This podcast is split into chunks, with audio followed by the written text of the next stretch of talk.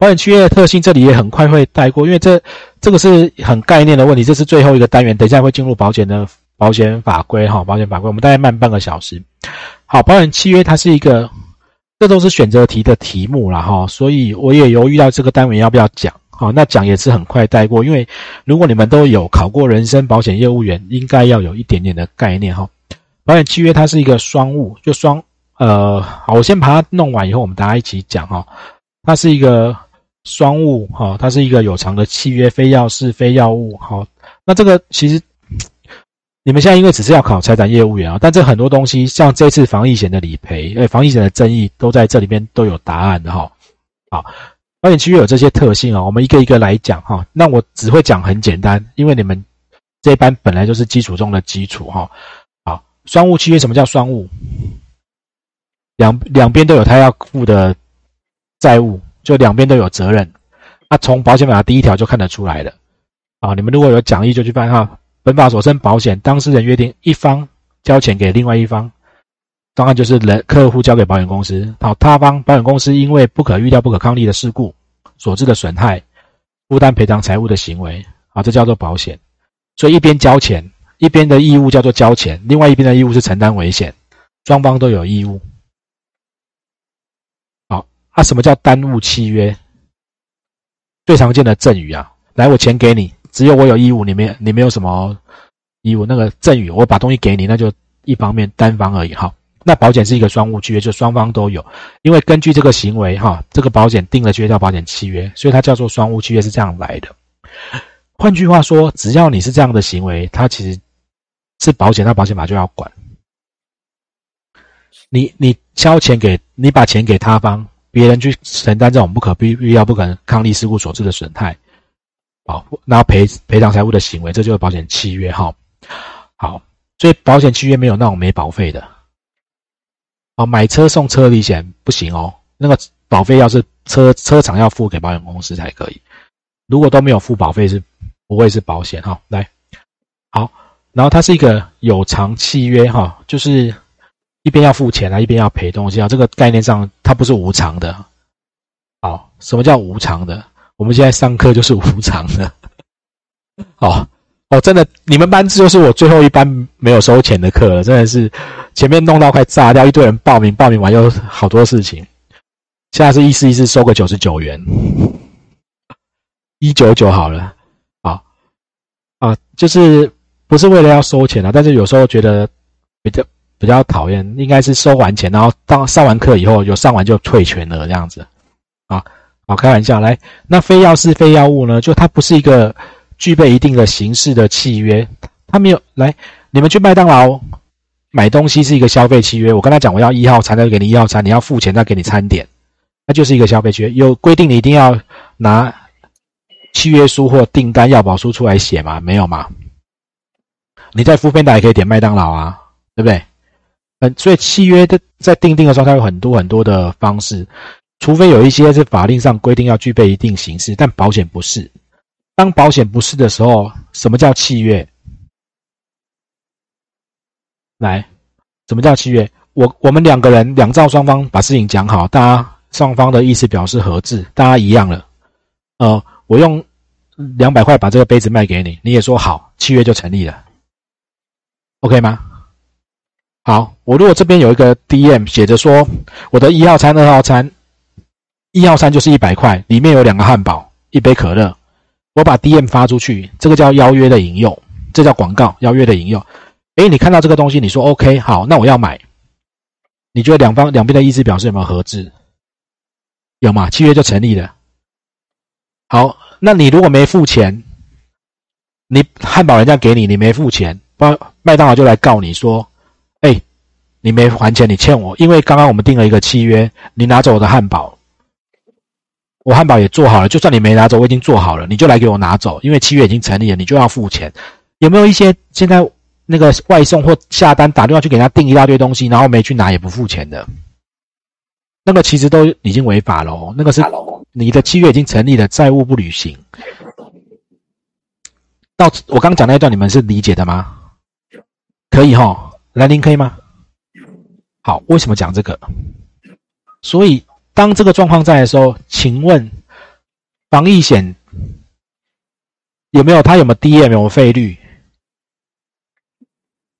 防疫险基本上你的第一名出来，我说我要投保，契约就成立了。没有这种东西啊！谢谢你哦啊！因为我看起来你的文件哦，看起来好像不是你，感觉你不是亲签的，你管我是不是亲签的？我透过富边达都可以买麦当劳了，哇！难道我人一定要去吗？哦，你们看到这种很多很奇怪的东西，其实真的就是乱七八糟的啦，哈！没有那种什么还在要切结说，呃，业务员你切结一下这个人这是更亲签的什么一大堆哈。如果是亲签的就怎么样怎么样怎么样哈，那个都是哦乱七八糟的，这个是很怪的。就是其实双方意思表示，你们在做产险，为什么特别谈这个东西？人身保险你们没缴钱，契约会生效吗？没有吧？没有哈。财产保险你没保你你没缴钱，契约有时候都已经生效了。来，财产的防疫险，你们之前卖财产防疫险，有没有很多核保还没核出来就出险了？可保险公司有没有赔？台产有没有赔？有啊，他钱都没收到，他还是赔啦，赔完再去收扣保费啊，不然怎么办？所以，财产保险，你们未来做活险、做工程险，很多东西，因为客户的概念也不清楚，我们的概念也不清楚，就出现一种状况。有的客户，比如说办个活动，叫你帮他弄保险，然后弄完保单也出去了，然后活动结束了，客户跑来说：“哎，我们这活动好像也没出什么事，不然我不要保了。”完了，保险期间都结束了。什么叫你没出事就不要保了？那个保费可以诉讼跟保险公去去请求的哦，哈，好啊。但是财产保险常常有这种状况，你们也会收到那种客户收到活险的保单，呃，然后保单都下来了哦，然后上面有一个缴费的 Q R code，叫他去便利商店缴钱。那客户如果跟你说不要缴，你就跟他说保险公司可以告你哦，因为契约已经成立了，因为我是依照你的意思去续约的，好，OK 哈，他。不是一个药师，也不是没有一定要收到药物，就是说他没有一定要收到保费才会契约才会成立的哈。好，我们其实就可以从车险，你看这是车险的条款，订约时约定期间后交保费，收到保费后给收据。有你看订立时或者约定期间内，所以表示你钱有没有交，契约是不是都已经在了？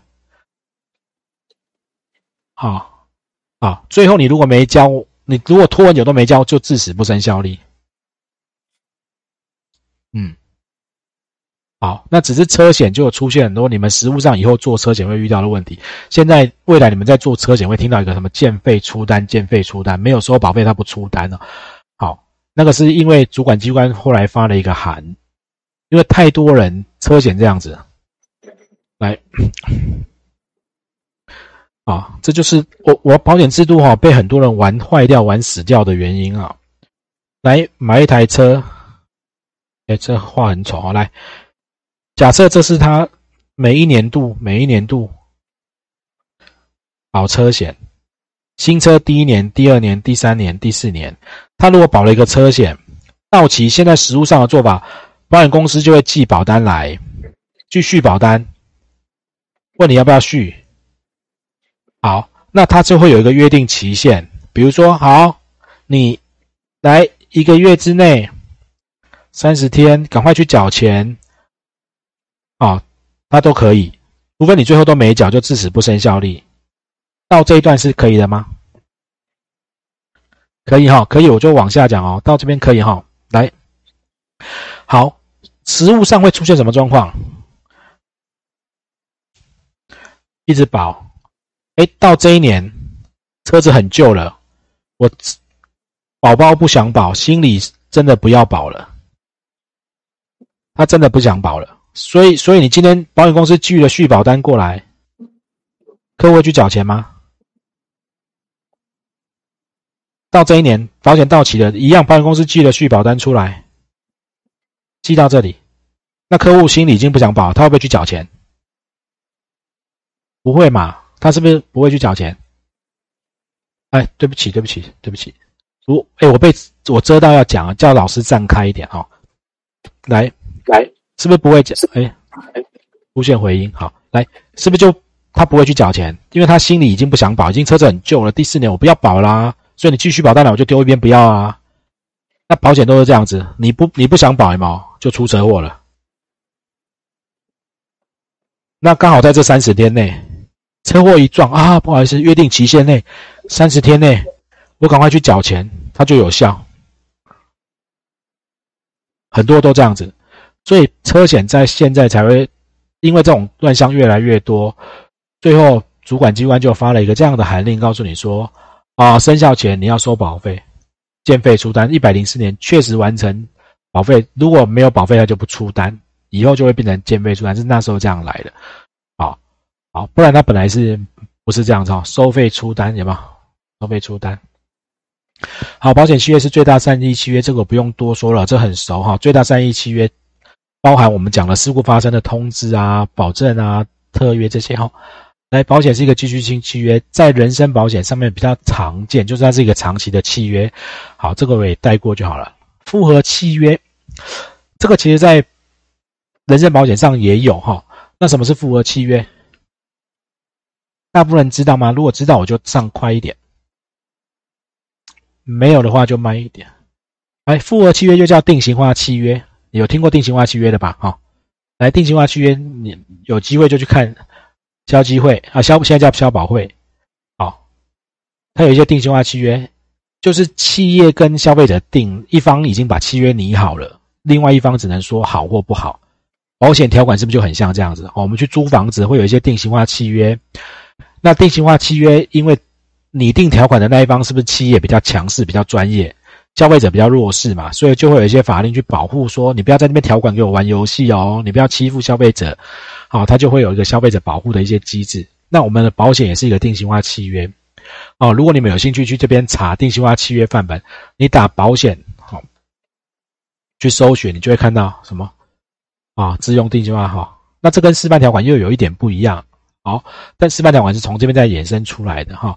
这是定型化契约。那因为是定型化契约，它有一些保护的机制。好，包括审阅期。好，我们为什么现在保险会有审阅期？还有在我们常常看到的，你们的卖寿险的条款的第一条，经常会看到这个文字。啊，不是这里，在这里，契约的解释，探求当事人正义，不能拘泥所用文字，有依以有利罪被被保险的人士解释为原则。在你们条款的第一条、第二项，很多险种都是这样子，很多险种都是这样子。OK，好，大概大概是这样子。好，那五十四条之一也有，哈，就是。因为你订阅的时候显示公平哈，它有一些相关的规定，我们到后面保险法部分再讲细一点点，再讲细一点点。OK，好，来，那那保险契约它还是一个设性契约，什么叫设性契约？这个选择题一我就确定要考过很多次。设性契约这个名字你们可能没听过，就是一方给付确定，一方给付不确定。赌博就是一边要付钱，一方不一定会付赌金，就是赚到钱。保险也是一样，你交保费，保险公司不一定会给你钱，要除非你出事。好，大概有这个概念，会选就好了。好，好，我们的理论要上到这边结束。那结束之前，来让你们不是让你们考了，带你们看一下考试都怎么考，因为毕竟这就是以后的那个。放在网络上让大家看，要准备考试的人要看的哈。来，来，损失的性质什么？下列何者是所属形态？这就是考那个那一本题库里面，我把题目拿出来哈。来，刚刚中午的时候有同学告诉我们，iOS 也有一个版本有题库，我把它贴在教室里面，你们有看到吗？哦，如果你是用 iOS，可以上去看哦，在那个那个云端教室里面有哈。来，财产损失、法律赔偿责任、体伤死亡，哪些是损失？财产损失是不是损失？法律赔偿责任是不是损失？体伤死亡是不是损失？